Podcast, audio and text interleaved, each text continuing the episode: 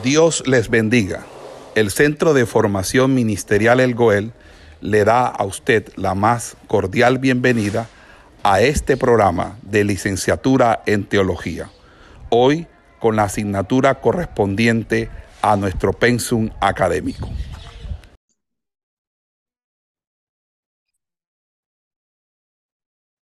Muy bueno, Dios les bendiga. Hoy vamos a iniciar el estudio de la obra de Platón. Em, aparte de las cartas, la obra escrita de Platón está formada enteramente por diálogos que se han conservado en su totalidad. El hecho de que todos los que se han conservado sean obra de Platón o no, ya sería tema de otro debate. Diógenes da una lista de 10 eh, diálogos que en la antigüedad se consideraban espurios. De esos 10, el de Módoco, el Sísifo, el Erixias, el Axioco y el Alción han llegado hasta nosotros en los manuscritos, junto con otros dos que no figuran en la lista de Diógenes y reciben su denominación de los temas tratados que son de la justicia y de la virtud. No hay razón alguna para poner en cuestión el veredicto de los antiguos y hacer que Platón cargue con ninguno de estos.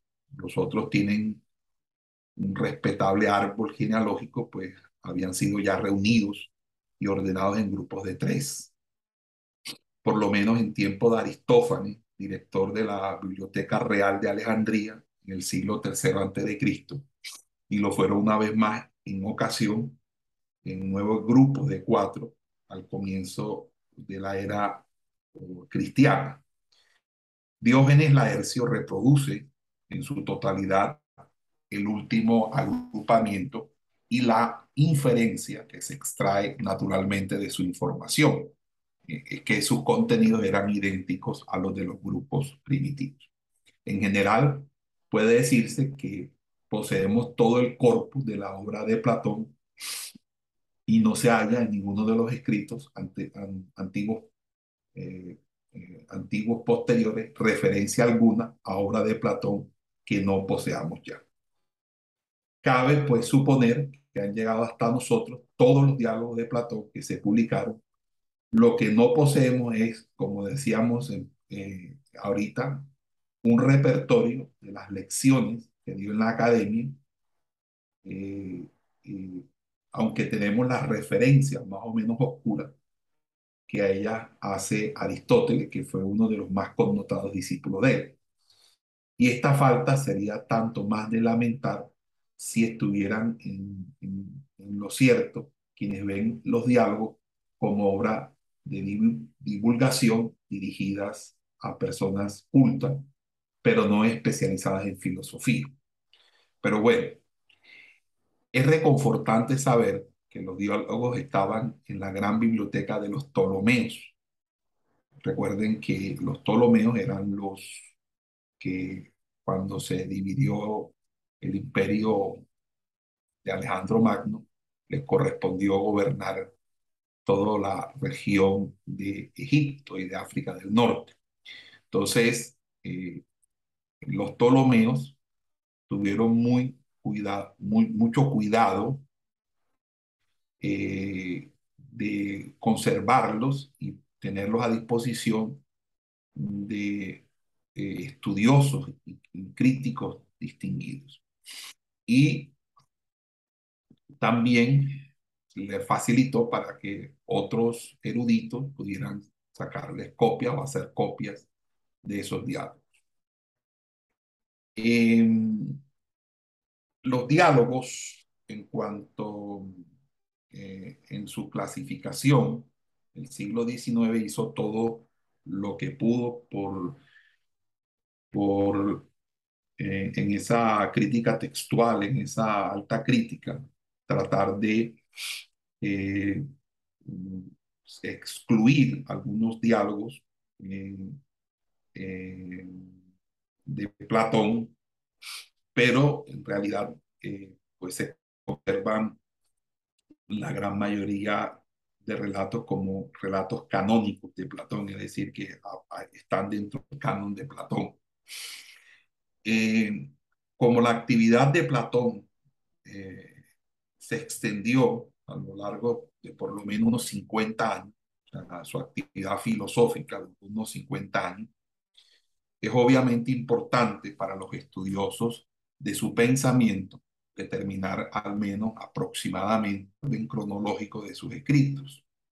Aunque esas fechas no sean eh, absolutas, pero es una tarea muy difícil que de una manera u otra lo que trata eh, es de más de desarrollar especulaciones que realmente traer eh, unas verdades al respecto con con el orden eh, exacto de la cronología. Como guía de la cronología relativa de los diálogos, estas tienen eh, más derecho a reclamar nuestra atención que la madurez literaria o las facultades artísticas, pero también tiene una utilidad limitada. Podría mm, parecer natural que el pensamiento de un filósofo manifestar un orden lógico en su evolución, eh, porque obtendría primero ciertos resultados y posteriormente se basaría en ellos para, eh, para trabajar en la solución de otros problemas. tendría que abordar ciertas cuestiones antes de afrontar otras. Eso sería pues, lógico. Pero investigar esta evolución puede ser fácil en un filósofo que escriba tratados sistemáticos como hacen hoy actualmente la mayoría de filósofos. Pero es más difícil de hallar en los diálogos de Platón eh, porque eh, constituyen una forma única de literatura, imposible de, comparar con los diálogos de, filosofía moderna, como los que hizo David Hume, el inglés, o Berkeley, en los cuales los participantes son figuras decorativas y el elemento dramático no juega ningún papel. En cualquier caso, estos hombres también escribieron tratados. Platón nunca aparece en primera persona cada uno de sus diálogos es una obra de arte independiente. Entonces, en muchos el elemento humano es, primordial y el argumento se confecciona a la, medida de los personajes y no viceversa. Entonces, por ejemplo, si vamos al Protágoras, anoten ahí el Protágoras. Vamos aquí. El Protágoras.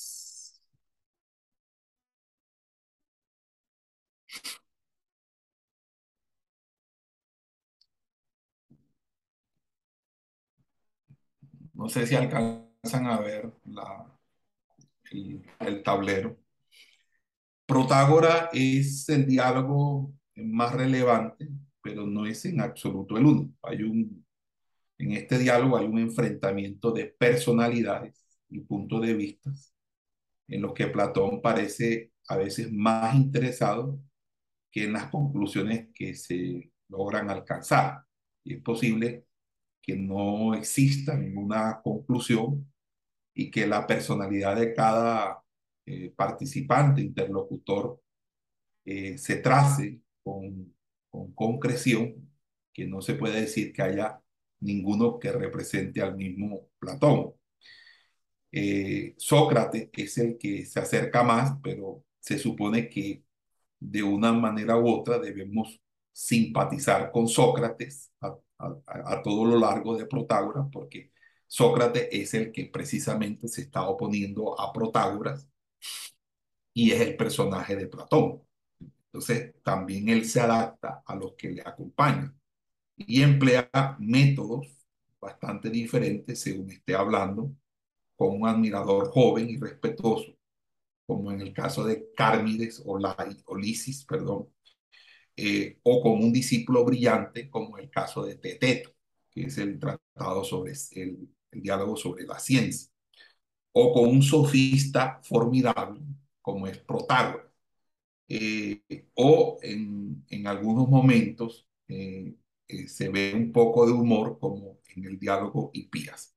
Entonces, vamos a colocarles a ustedes, en primer lugar, los tres periodos, los tres periodos, vamos a colocarle, creo mejor, los tres periodos en los que podemos siguiendo una, una, un lineamiento de, de, un autor llamado Corfon, que es el, que más, más eh, seguidores tiene o por lo, el más aceptado por la comunidad filosófica.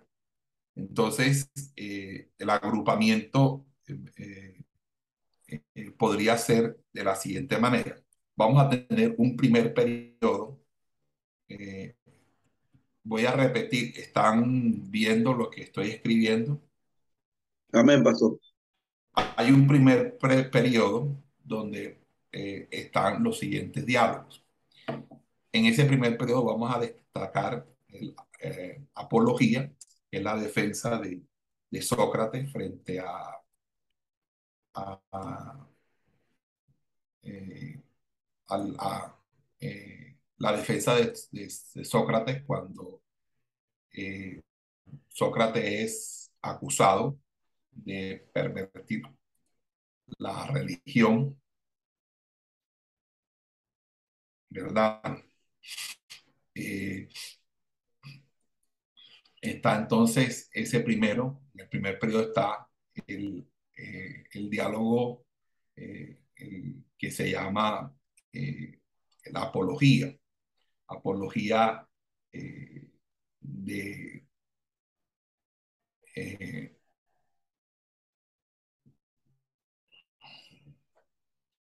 luego está otro, permítanme aquí, que es el critón.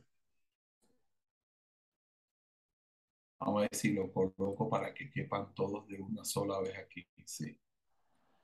Critón es eh, cuando a él lo arrestan y está en la, en la, en la cárcel, eh, Sócrates, a punto de, ser ejecutado, se encuentra con alguien llamado Critón, con el cual empieza a dialogar sobre eh, algunas situaciones muy particulares con respecto a, la, a todo lo sucedido en su defensa. Y entonces el Critón es un diálogo que trata sobre la justicia, la opinión de la mayoría sobre la justicia, y es muy parecido a, la apología.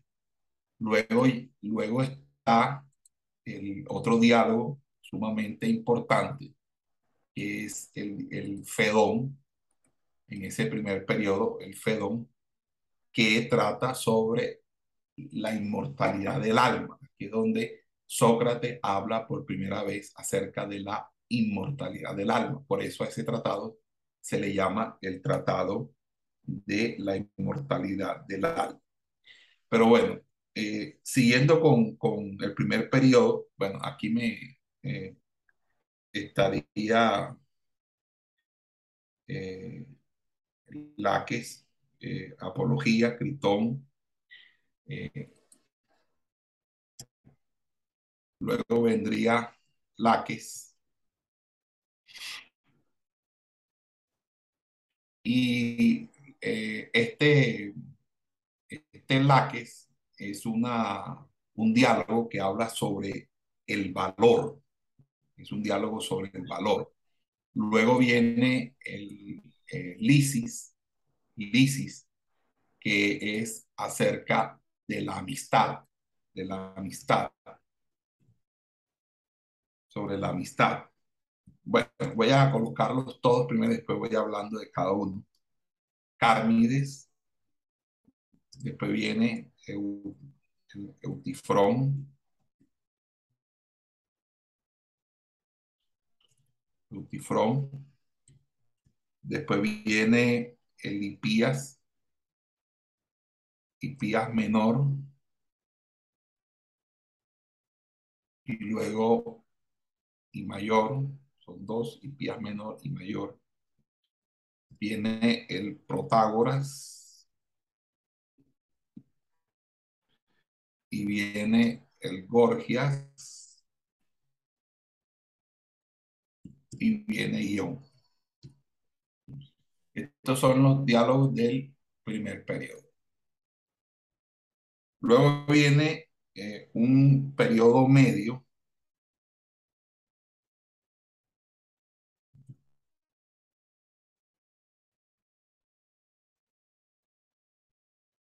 Periodo medio,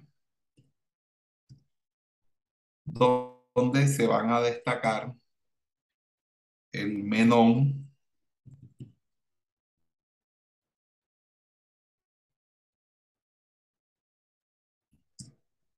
el Fedón, la República,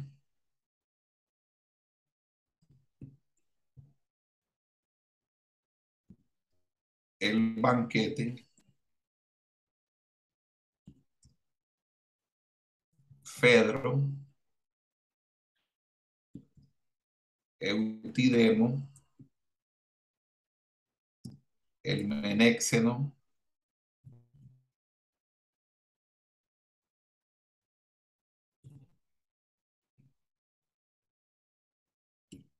el crátilo, ok, ahí tenemos el periodo medio.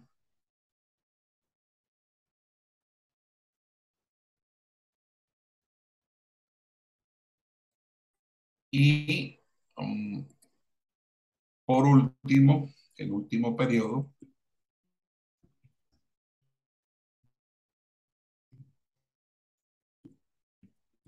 último periodo. Y en ese último periodo vamos a tener el Parménides,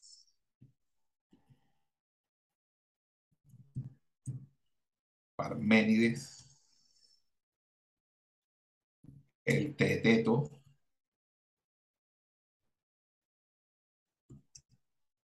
el sofista, el político,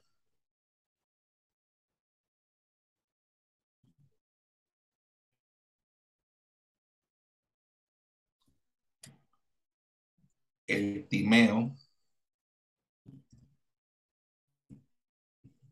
el critias, fileo y leyes.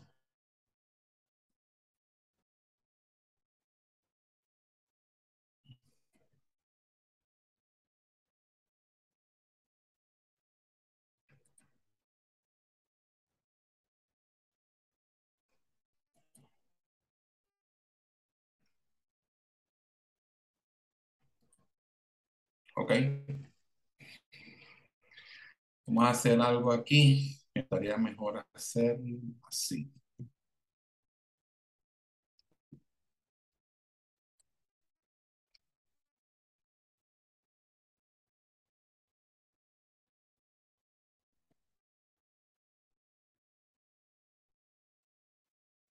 Primer periodo.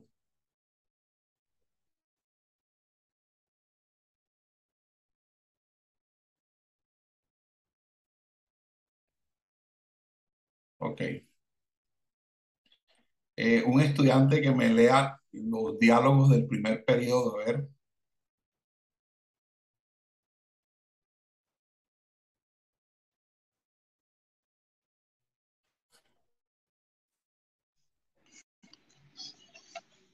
Dios le bendiga, pastor. Eh, el diálogo del primer periodo de Escritón.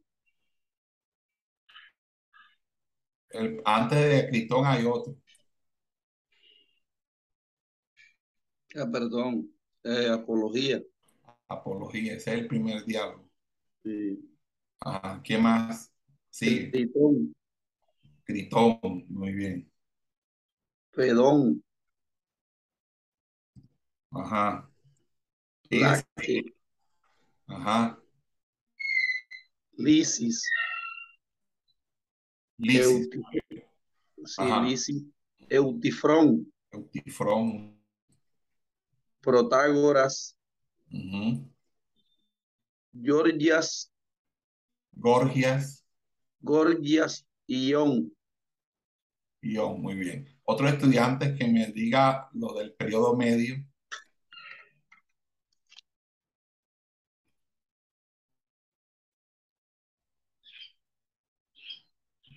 Menón,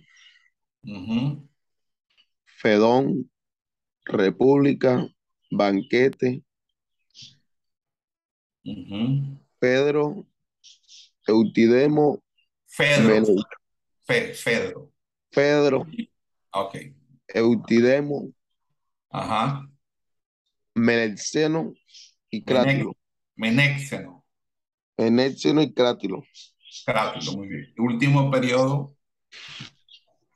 Amén, le bendiga.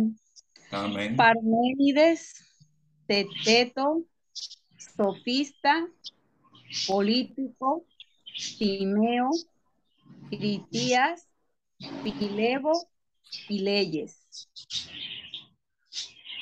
Ok. Eh, muy bien. Entonces, eh, vamos entonces eh, a mirar los primeros diálogos, que son los del primer periodo, que se llaman también diálogos socráticos. Eh, Platón da a cada diálogo un tratamiento distinto, adaptando su tema a las personas y a la ocasión que ha elegido. Eh, debemos pensar cada diálogo como si se tratara de una unidad independiente. Y hay algunos, como el crátilo y el menéxeno, que presentan una especial dificultad porque mm, no se dejan incluir en un mismo grupo. Otros eh, se prestan fácilmente a tales agrupamientos por razones cronológicas o en razón del tema tratado o porque parecen representar más o menos una misma fase de el itinerario o la peregrinación filosófica de Platón. Estos agrupamientos que hemos hecho tienen evidentemente sus ventajas y es posible advertir las similitudes sin dejar de prestar atención a los elementos singulares, particulares, que tiene cada diálogo por separado. Significa que a pesar de que un diálogo puede estar dentro del mismo periodo, no significa esto que el diálogo vaya en consonancia estilística o temática eh, junto con los demás. Cada diálogo es en sí una unidad eh, autónoma. Eh, en ese sentido, hay un caso evidente de agrupación, es el, el, el grupo tardío del último periodo, que es el teteto, el sofista y el político. El teteto, el sofista y el político se pueden agrupar eh, porque hay ciertas peculiaridades. Eh, otro grupo generalmente eh, admitido es el grupo que vamos a estudiar ahora, que es el socrático, que se emplea aquí este término no en el sentido amplio para designar todos los diálogos en los que es la figura más importante, sino para hacer referencia al más pequeño grupo del principio, en el que podríamos afirmar que Platón está recordando imaginativamente las conversaciones que pudo haber tenido con su maestro Sócrates, añadiendo eh, eh, o sin añadirles por el momento ninguna eh, doctrina distinta del mismo. Entonces, en ese orden de ideas, vamos a encontrar nosotros a este grupo, que es el grupo eh, socrático. Eh, esto me lleva a, una, a, una, cuestión que se va a debatir, que es, eh, que es precisamente hasta qué punto nosotros eh, podríamos decir que estos tres diálogos que vamos a, arrancar no, no se puede ampliar este grupo. Sin embargo, esto es lo que la crítica y los expertos en esta área han establecido y, algunos han afirmado termina, terminantemente que este periodo de Platón debe considerarse o llamarse por, por, en cierto sentido, su periodo socrático, es decir, el periodo en que él está imbuido, metido en la filosofía socrática. Pero resulta que hay algo que, que tendríamos que determinar, hasta qué punto o hasta dónde termina Sócrates y dónde comienza Platón. Y eso es algo que, que, se, que se cuestiona uno permanentemente al leer estos diálogos. La filosofía socrática pareciese que se transformara gradualmente en platonismo. Eh, algunos consideran que Platón creía que era fiel a Sócrates y que estaba simplemente eh, empleando la misma clase de argumentos que empleaba Sócrates con la intención de transmitir al mundo el espíritu socrático y defender la memoria de su maestro. Entonces Platón intentó hacer algo mucho más que eso en un momento posterior de su vida. La, la semejanza en la intención debería ser suficiente para dar esos, esos primeros diálogos un, un, un carácter propio. Ahora, dejando a un lado la apología y el, el critón, ¿verdad? Y, el fedón, cuyos pro, propósitos radican más bien en defender eh, directamente a Sócrates y, para inculcar una lección filosófica. Eh, hay evidencia de un mismo plan en los que sigue, que es el Laques, el Cármides, el Eutifrón y el Lisis. Esto se hace patente en, tanto en la estructura o método y la semejanza, que son principalmente eh, la siguiente. Entonces, vamos a encontrar, vamos a, a, dibujar aquí con formato en rojo, dibujar línea. Estos tres son los llamados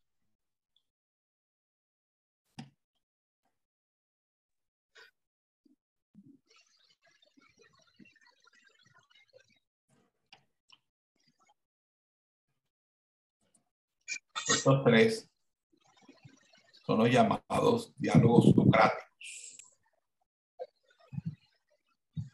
que están relacionados con, por favor, el, el, el micrófono, micrófono.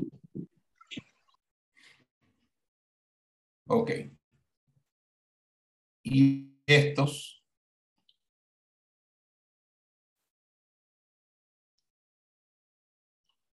el Láquez, el Lisis, el Cármides, el Eutrifón, tienen una estructura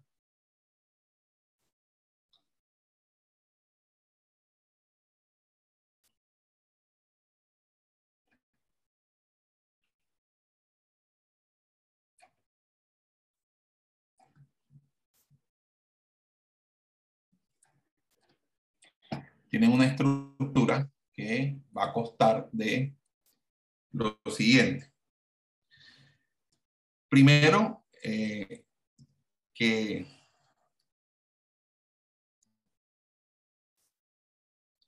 la escena surge de la vida cotidiana, o sea, de la vida ordinaria.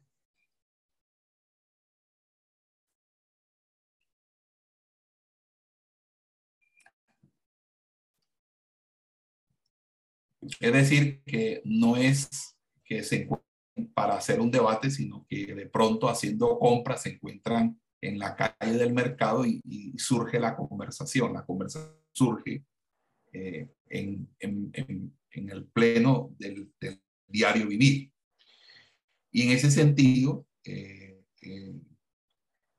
eh, esa, esa escena de la vida ordinaria se, de, es descrita con cierta extensión que no va a aparecer en, en otros diálogos, como el Gorgias, el Menón o el mismo Crátilo, porque eh, estos diálogos eh, y otros diálogos más, eh, Platón inserta enseguida el debate filosófico. Aquí hay como una especie de introducción o escenario, si podemos tomar esta, este, este término, escenario, donde se contextualiza cómo, cómo se da origen al, debate.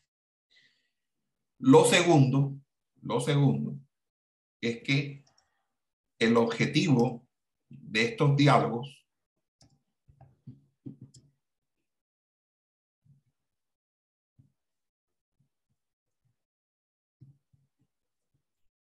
el objetivo de estos diálogos es la definición. Es la definición eh, de un importante concepto.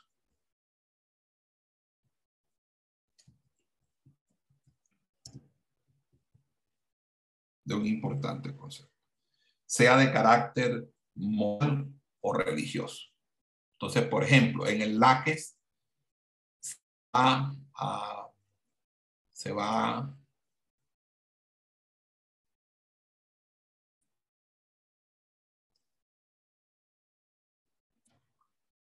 hablar sobre el valor.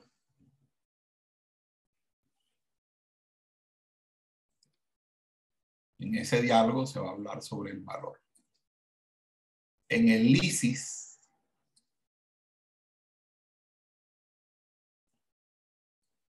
en lisis, se va a hablar de la amistad.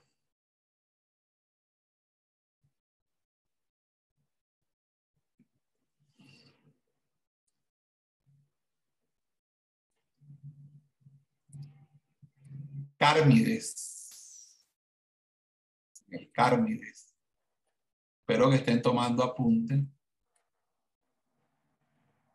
En el Cármides se va a hablar de eh, la templanza, eh, la templanza, sí.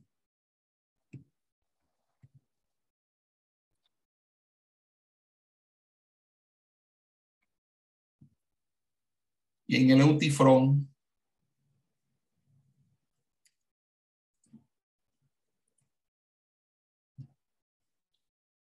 en el Utifrón se va a hablar sobre la piedad.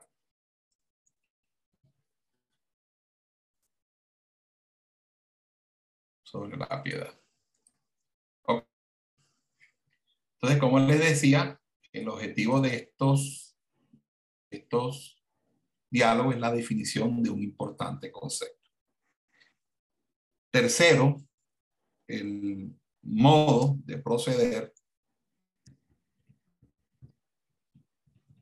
el modo de proceder que gobierna la estructura de los diálogos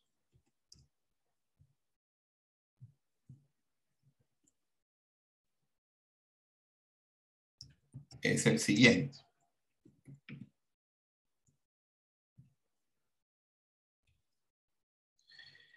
Eh,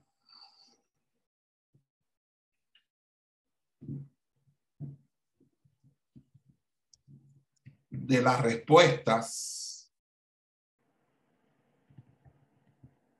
que, entre, que dan los interlocutores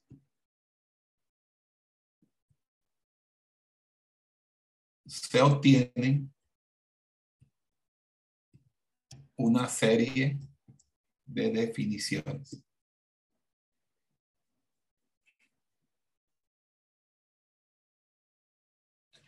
Ok. Y cada una de ellas es una modificación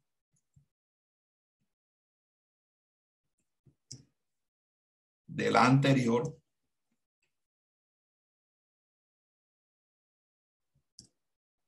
urgida por las objeciones de Sócrates.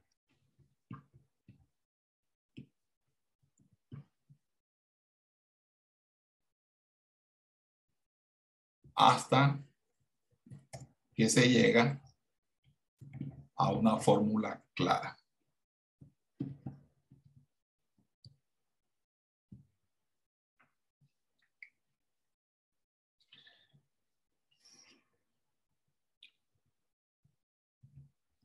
Al final,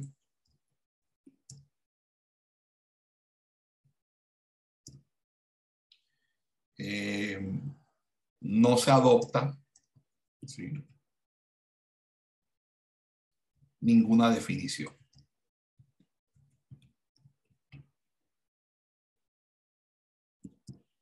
Y la conclusión conduce aparentemente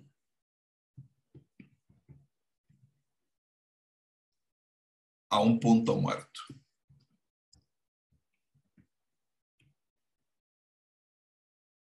En medio de la perplejidad, porque todo el mundo queda como, exige una explicación estilo Condorito.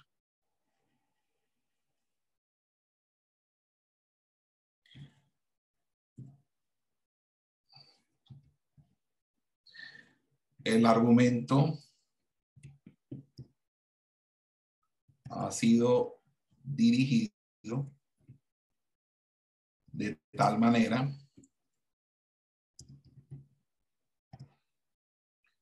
que el lector, eh, no sé si Darly o Berly me pueden colaborar eh, y van buscándose un diálogo de cualquiera de estos cuatro diálogos que estoy citando en internet y vamos a hacer una lectura de, de un diálogo platónico. Que el lector queda en duda sobre la conclusión. Eso. Que debe extraer. Muy bien. Entonces, eh, vamos a ver si yo puedo entonces hacerlo más rápido que... Eh, vamos a buscar cuál diálogo, el el lisis.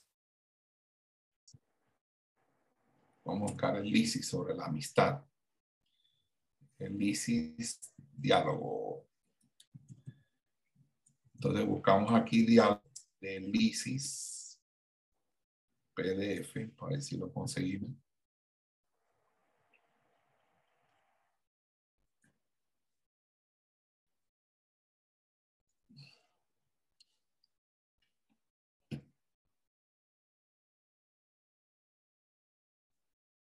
Bueno. Eh, vamos entonces eh, verlo. Eh, ok. Entonces presten atención por cuando eh, nosotros vayamos a leer los diálogos de Platón, vamos a encontrar al margen izquierda del diálogo de Platón eh, unos números. Esos números son números eh, universales. Cuando uno va a hacer la cita en un trabajo de investigación, una monografía, una tesis, un artículo, un ensayo, y va a citar eh, a Platón a en uno de sus diálogos, uno tiene que utilizar este número que aparece aquí. Voy a ver si, ah, creo que no lo estoy compartiendo, pero lo voy a compartir. Ahora sí. Este número que ven ustedes aquí, al margen izquierdo, es el número de identificación universal de los diálogos de Platón. ¿Ya? ¿Sí me están escuchando? 203 a 203A, pero ese, ese número va cambiando. A, B, párrafo 203A, párrafo 203B, 204A, 204B, C, D, E, 205A, B, C, D, E. ¿Por qué? Porque cada párrafo está debidamente numerado e identificado. Cuando uno va a hacer citas, uno hace eso, ¿ok? Muy bien. Le, este, este documento vamos a leerlo. Entonces, fíjense que aquí hay una introducción donde se explica qué es lo que pasó antes de la, del diálogo. En los otros diálogos no hay eso, porque enseguida uno empieza a leer de que ya están debatiendo o van a empezar a debatir. Entonces, eh, por favor, un estudiante que me colabore con la lectura del, del, del LISIS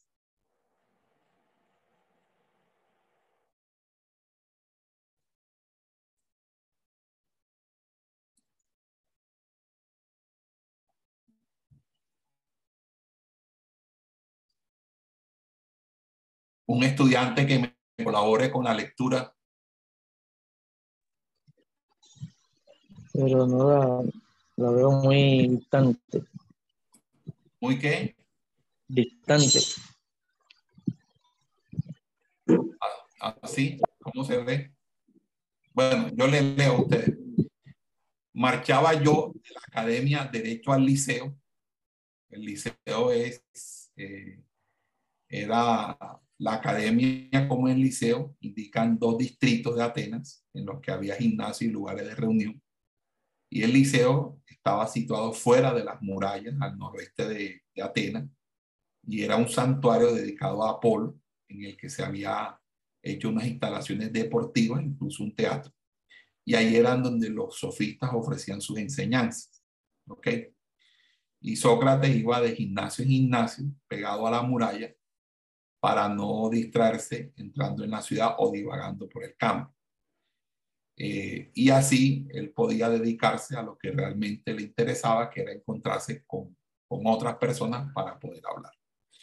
Entonces dice, marchaba yo de la academia, derecho al liceo, por el camino que pegado a ella va por fuera de la muralla, cuando al encontrarme junto a la poterna, donde la fuente de Panope, me tropecé a Hipótales, el de Jerónimo y a Sipo, el Peani y a otros jóvenes que con ellos estaban reunidos. Y viendo Hipótales que me acercaba, me dijo, Sócrates, ¿a dónde vas y de dónde es? Él le dice, de la academia, le dije, y derecho al liceo.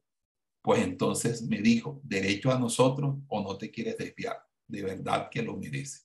¿A dónde dice? Le pregunté. ¿Y quiénes sois vosotros? Aquí me dijo, mostrándome enfrente mismo del muro, una especie de recinto con la puerta abierta. Aquí pasamos nosotros el tiempo, dijo, en compañía de muchos otros jóvenes excelentes. Pero ¿qué lugar es este y en qué os entretenéis? Es una palestra construida hace poco. El, el dromo, lugar para las carreras, y la palestra era una especie de patio donde había un portón donde se podían hacer como ejercicio físico. Es lo que estaba pasando hoy, que los barrios están llenándose de gimnasio y de ejercicio físico. Ya. Y bueno, eso está tiene una asociación tremenda, pero bueno, no voy a decir que. Pero ¿qué lugar es este? Construida hace poco y nuestro entretenimiento consiste principalmente en toda clase de conversación en las que, por cierto, nos gustaría que participara. Hacéis muy bien, les dije. ¿Y quién enseña aquí? Tu compañero y admirador Miseo, me contestó. Pues por Zeus, que no es malo el hombre, sino un maestro muy capaz. ¿Quieres pues seguirnos? Dijo, y ver así a los que están dentro. Primero me gustaría oír para qué es, para lo que entro y quién es vuestro favorito. A uno les parece, a uno les parece uno y a otros otros, Sócrates. Pero a ti, Hipótales, ¿quién dime? Al ser preguntado así, se, se ruborizó y yo le dije, oh Hipótales, hijo de Jerónimo, no tienes por qué decirme si estás o no enamorado de alguno, porque bien sabes que no es que hayas empezado ahora a amar, sino que ya vas muy adelantado en el amor. Negligente y torpe como soy para la mayoría de las cosas, se me ha dado, supongo, por el Dios, una la facilidad de conocer al que ama y al que es amado. Oyendo todo esto, se ruborizó, más aún. Aquí claramente es una, es una conversación sobre homosexualidad. una homosexualidad que se practica en los gimnasios, donde se practica eh, las conversaciones, pero también se practica el cuidado del cuerpo. Y, se, y Tesipo añadió, no dejan de tener encanto el que te sonroje, hipótales, y ese recato en decirle a Sócrates el nombre. Pero como se quede, aunque sea poco rato contigo, te agotará Sócrates al tener que oír continuamente el nombre en cuestión. A nosotros al menos nos ha dejado los oídos sordos llenos de licia y se ocurre que ha vivido un poco. Es fácil que cuando despertemos del sueño nos parezca oír todavía el dichoso nombre de Lisis. Y todo esto cuando no nos cuenta, aunque es terrible, no lo es demasiado. Lo malo es cuando nos inunda con poemas y toda clase de escritos. Y lo que ya es el colmo es cuando canta su amor con voz extraña que a nosotros nos toca aguantar y ahora, al ser preguntado por ti, se ruboriza. Es joven al parecer ese Lisi. Lisi le dijo, lo deduzco de que al oírlo ahora no me suena su nombre. No, eso es porque no le dicen por su nombre, sino por el de su padre, ya que es el padre el que es muy conocido. Estoy bien seguro de que necesariamente tienes que haber visto al muchacho. Dime pues de quién le, le pregunté, de Demócrates, el demo de acción, el hijo mayor. Y bien, Hipótales, eh, dije, vaya un noble y amor este que te has echado. Vamos, muéstrame a mí lo que has puesto para que vea si sabes lo que, que lo que tiene que decir el amante sobre su predilecto, bien sea él mismo o a los demás. No irás a dar importancia, Sócrates, dijo él, a todo lo que está diciendo. Es que vas a negar, dije yo, que amas a este al que se refiere. No, no, dijo, pero no hago poemas, no hago nada para él. No está en sus cabales, tercio tecito, de verdad que desvaría y está como obsesionado. Y entonces yo dije, hoy Pótale, no necesito oír versos ni melodías, si es que algunas compusiste para el muchacho. El contenido es lo que me interesa para darme cuenta de qué modo te comportas con el amado. Este es el que te lo va a contar, me dijo, porque se lo sabe y lo recuerda muy bien. Sí, como dice, le tengo aturdido de tanto.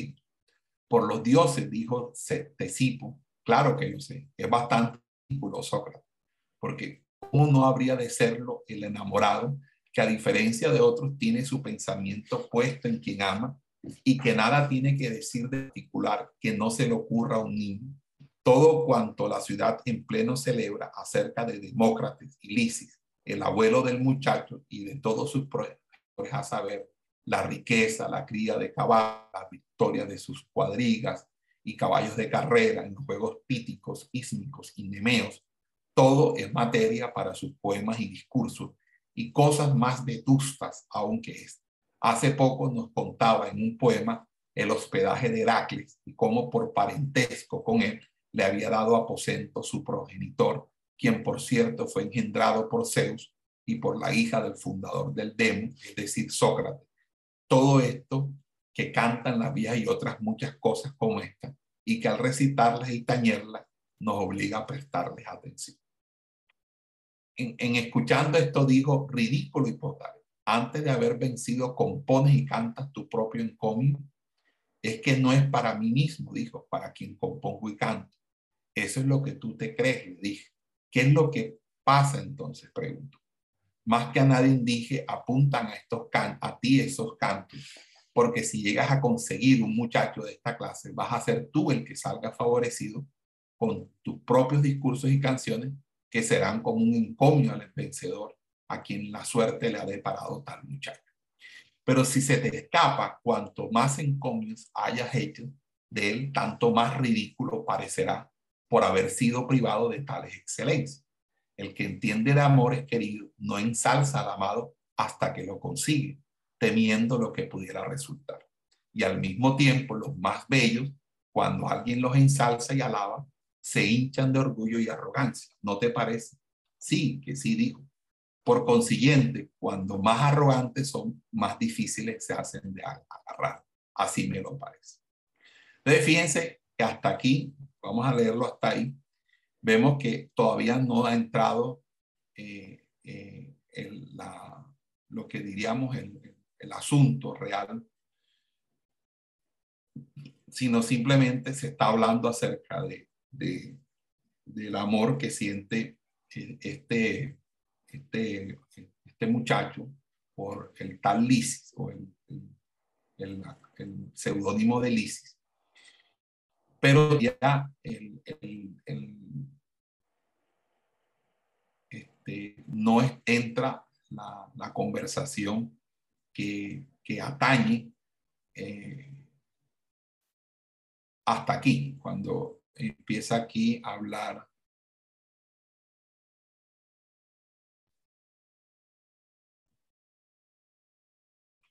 Ok, por aquí, aquí está.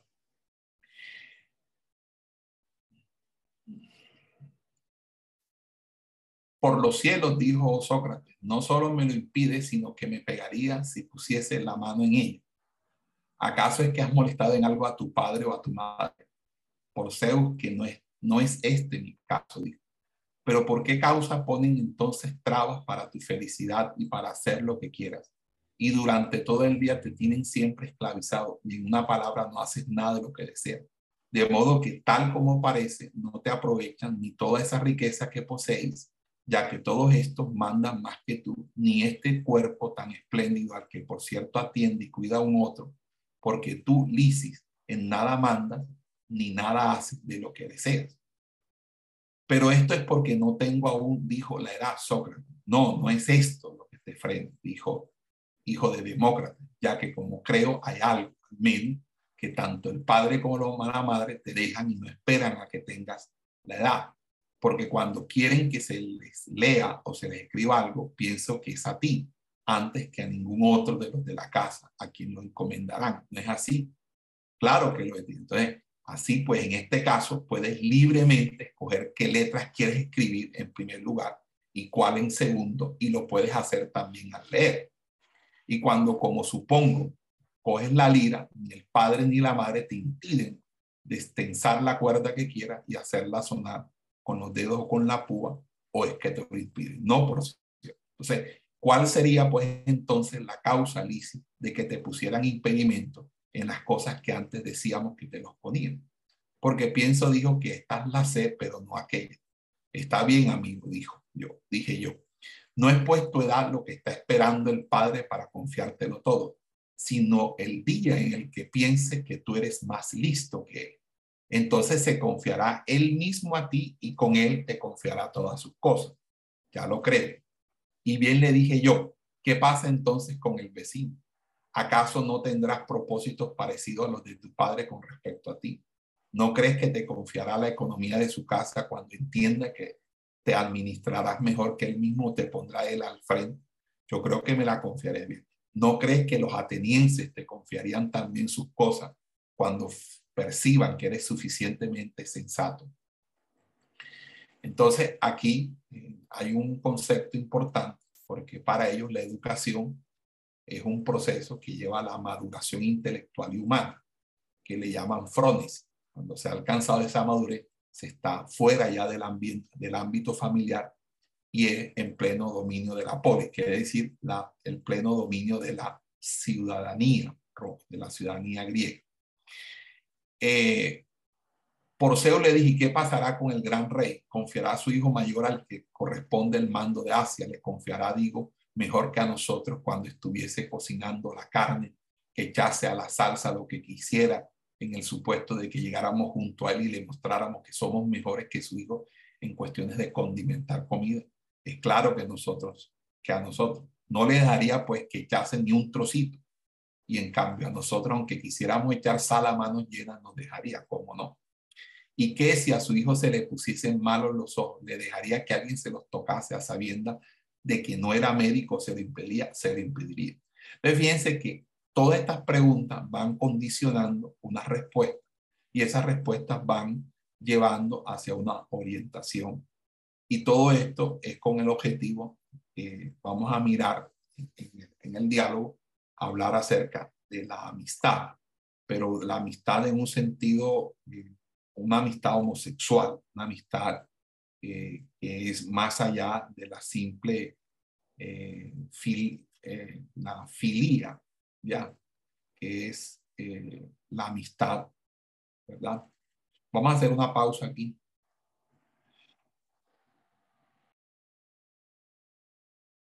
Entonces, el modo de proceder que gobierna la estructura de los diálogos es el siguiente.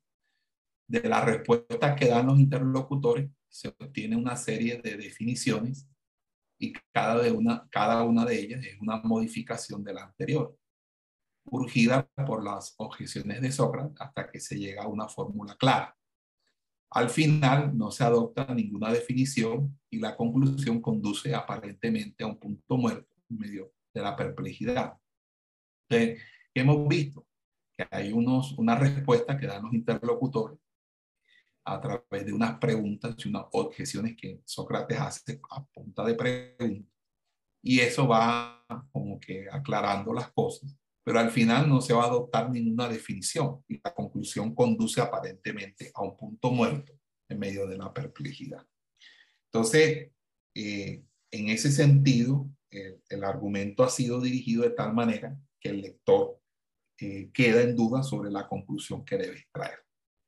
Ahora, son tales semejanzas las que vamos a encontrar, tanto de intención como de estructura, las que justifican la creencia de que al menos estos cuatro diálogos, Laques, el Lisis, el Carnis y el Eutifró, eh, fueron concebidos para constituir un único grupo.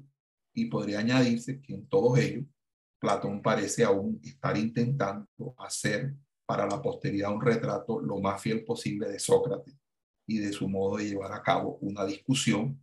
Y esto se aplica igualmente a unos cuantos diálogos más. Para, para lo que vamos a hacer hoy en esta clase, eh, vamos a, tomar eh, nueve diálogos que merecen llamarse socráticos. Primero, la apología y el Critón. Entonces, voy a, dividir para que la mitad del, grupo se lea apología y la mitad se lea Tritón. Entonces, eh, por favor, van a darle y reparta quienes van a leer apología y quienes van a leer Tritón. Y apología y Tritón es la defensa de la vida entera de Sócrates y en memoria de su conducta durante y después del juicio.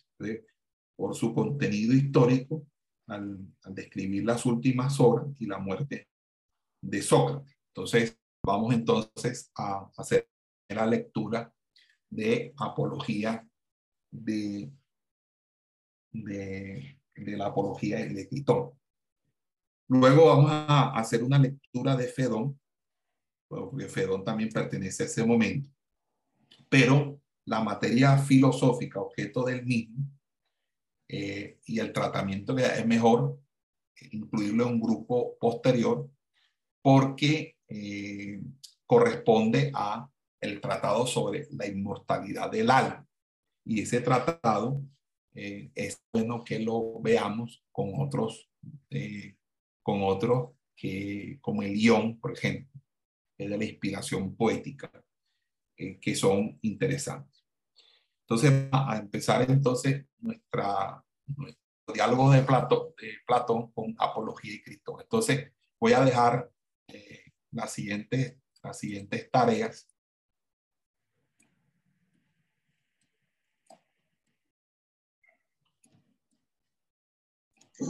La mitad del grupo, la mitad del grupo se tiene que leer eh, eh, Apología y la otra mitad Critón esos dos diálogos de Platón. Eh, eso lo pueden conseguir en internet en PDF, lo pueden leer ahí mismo en PDF por internet. Eso ahí lo que hay es bastante. Y cuando lean Apología y Critón, nosotros en la próximo martes vamos a hacer una mesa redonda sobre la, el, sobre la, los dos diálogos, sobre el diálogo de Apología y sobre el diálogo de Critón. ¿Ok? Entonces, eh,